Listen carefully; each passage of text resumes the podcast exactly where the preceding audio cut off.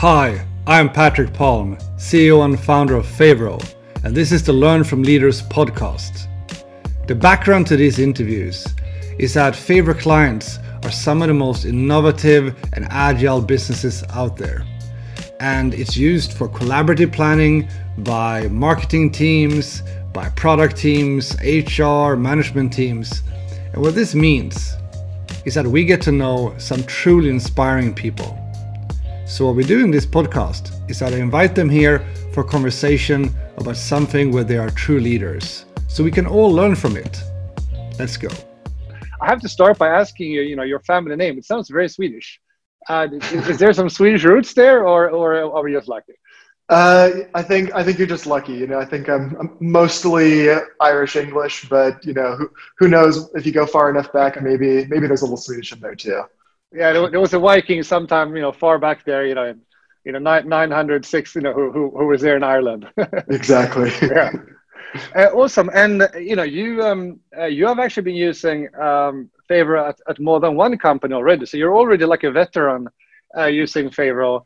Um, so, you know, maybe you can just uh, walk us through a little bit, you know, the, the, the, last few things that, you know, you've done and, and the transitions you've done, because it's, uh, it's quite a, quite a lot of difference between these companies. Yeah. So to give just a my quick background, um, I'm a, I'm a startup guy, and so I started at a company called Scopely. Uh, grew with them from when they were about 25 people to about you know five or six hundred, and then I moved over to FoxNext, which is where I started using uh, Favro for the first time. And what I was using Favro for was to replace uh, just Slack messages. Um, you know, I was running a team that was in charge of sending messages for um, a couple of the mobile games that we were developing, and a lot of times we would get requests for messages, and you know, the number of emails and Slack messages can be really tough to uh, tough to keep up with, and so we adopted Favro and started using that for new message requests, and it made life a lot easier. Um, you know, from outside requesters having visibility into what else the team was working on, and also my team being able to have a full list of everything that's been requested and not have to sift through a bunch of different locations to find everything that they were, were asked to work on. Um, and then most recently, I moved over to Garage Beer. Um, you know, I moved to Barcelona about a year ago and decided to follow a passion of mine, which is beer and brewing. And um, one of the first things that I noticed was that um, you know there were a lot of processes in place, but there was no formal way to keep track of them. And so again, it was a problem of having so many different platforms and not a good way to corral all of that information. And so, uh, something that John actually helped us quite a bit with was building out flows for some of our more complex cross departmental processes um, so that everybody in the organization could see at what stage a beer was in, who was in charge of doing whatever the next step was, and what was going to be the kind of upcoming life cycle for that beer. That was, that was a fun project. it was it was actually working on a case study together on that one. Oh, yeah, was, I'm looking forward to that. So, so you literally had a beer flow in the Favro. Yes. Exactly, exactly. Oh, that is awesome. I like that.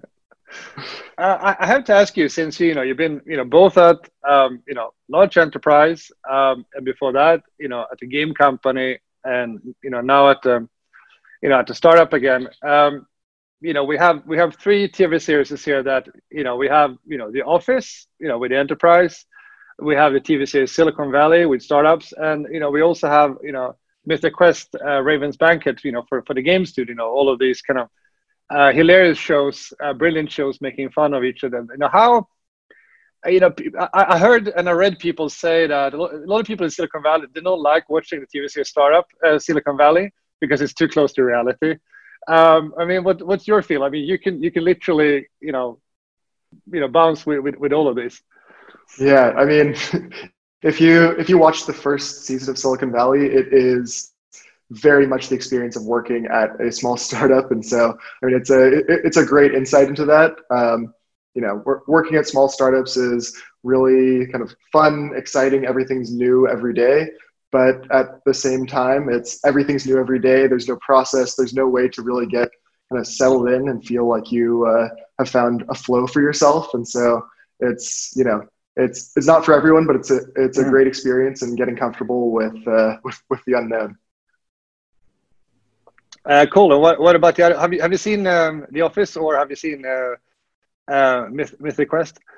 Yeah, yeah. I've watched I watched all of The Office, and mm-hmm. so yeah, working at a, a, large enterprise is you know I, I can't say I, I too deeply identify with The Office, at least not in the same way that I identified with Silicon Valley because fortunately I've had uh, at both sides I've had competent managers, mm-hmm. so you know no no Michael Scotts running around, but uh, but the it's just a wildly different experience with um, you know quite a bit more just standardized processes, quite a bit more bureaucracy, you know, putting in a request and not finding out until sometimes weeks later if if that re- request is going to go through because it has to travel you know up and down the chain but yeah. Um, you know it's uh, I'm, I'm i'm a startup guy through and through but you know having the experience of working at a larger enterprise has been really valuable just to understand what what processes should look like once once a company's established and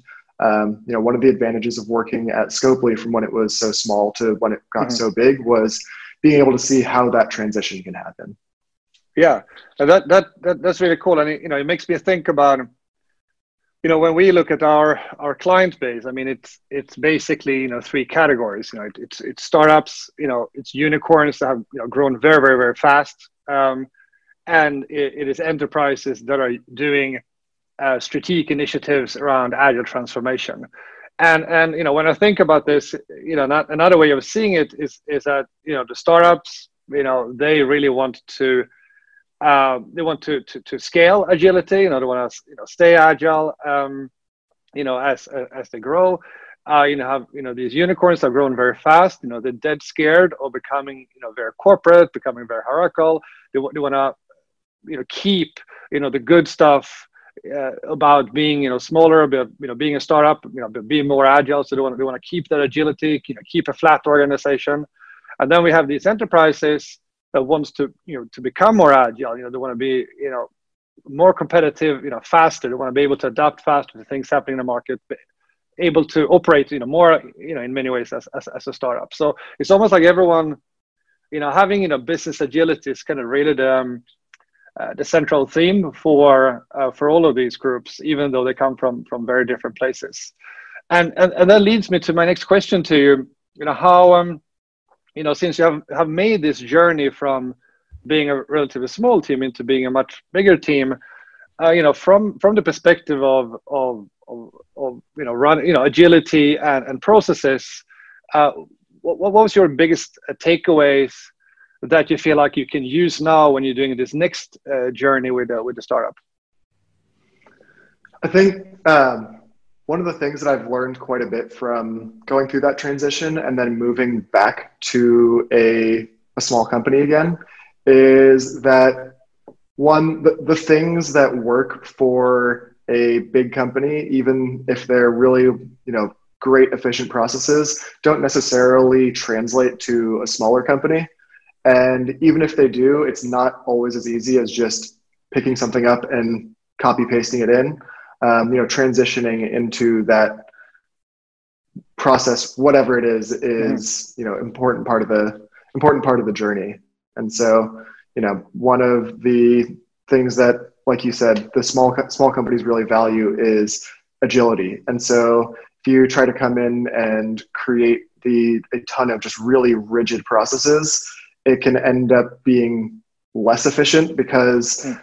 you know when you're a small company you know who to talk to and kind of how to how to solve problems sometimes and that you can't necessarily do at a big company um, but yeah i think small companies maintaining that agility and i mean Favro has been a great kind of middle ground for us where it doesn't necessarily necessitate you have this really strict rigid flow for everything you know mm-hmm. different different teams at the mm-hmm. at Garage are using Favro differently, and you know some of the the more agile teams are just using it to keep track of individual tasks.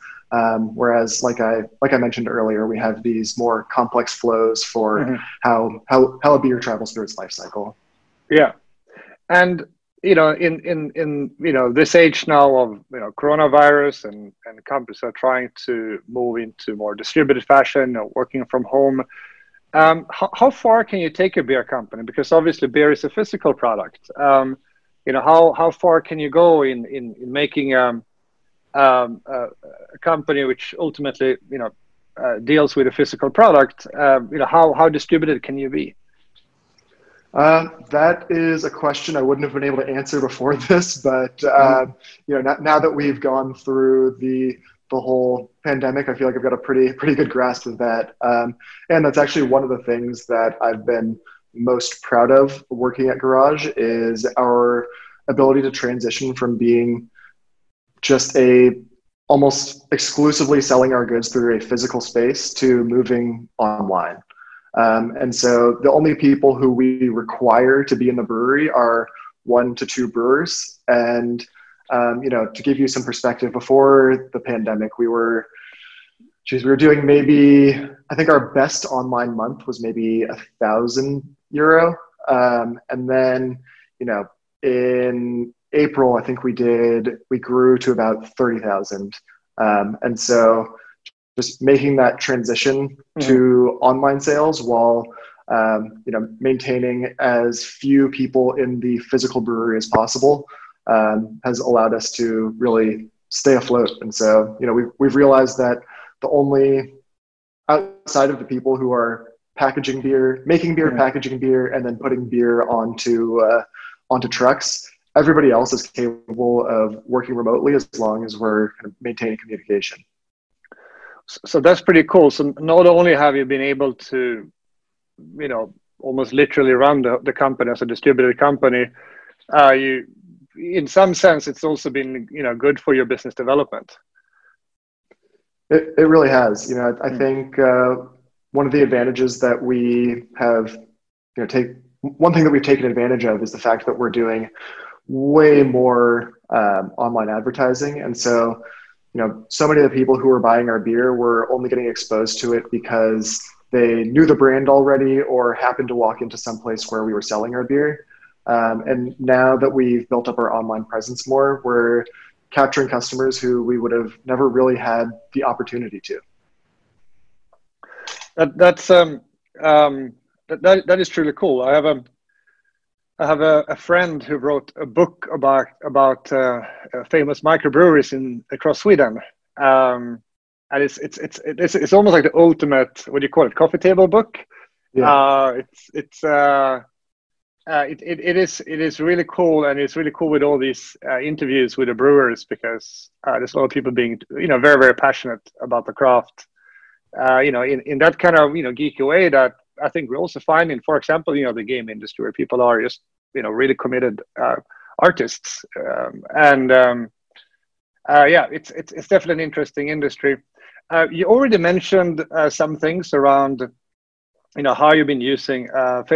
Um, but is there anything you would like to add in terms of you know any kind of specific you know problems that that you know you uh, you were addressing by by using Favro that you know maybe you weren't able to address with another tool uh, maybe if there's you know you know some tool you replaced or you know if you can add you know a little bit more color to kind of this use case of, of Favro.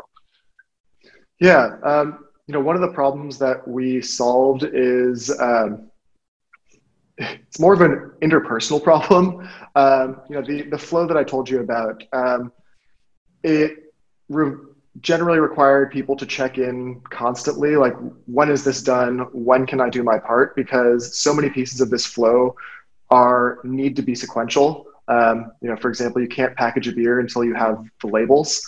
Um, mm-hmm. and so one of the big problems that we solved was trust. Um, you know when people are constantly checking in and asking you are you done yet? Are you done yet? Can i work on this it feel doesn't feel great you know it, it never feels great to have somebody to feel like somebody's micromanaging your work. And by moving this flow over to Favro, um, it allowed people to know what stage everything was in without checking in with people constantly. Mm-hmm. And it allowed one, people to see that they didn't need to check in constantly for things to happen um, because they could see things flowing. Um, and it also helped with, you know, you don't need to feel like somebody is hounding you all the time to get your work done. Mm-hmm. And so it's, uh, you know, it, it, solved some efficiency. You know, we made sure things weren't falling through the cracks, et cetera. But I think one of the biggest things it helped with was just getting teams to trust each other and understand that the work is going to get done, whether you are uh, bugging somebody about it or not. Uh, awesome. I hope you enjoyed that interview. I certainly did. If you want to elevate yourself as a modern leader and help your teams become even more successful, then check out Favro Academy at favro.com. There you will find podcasts, webinars, articles, all free of charge. Check it out.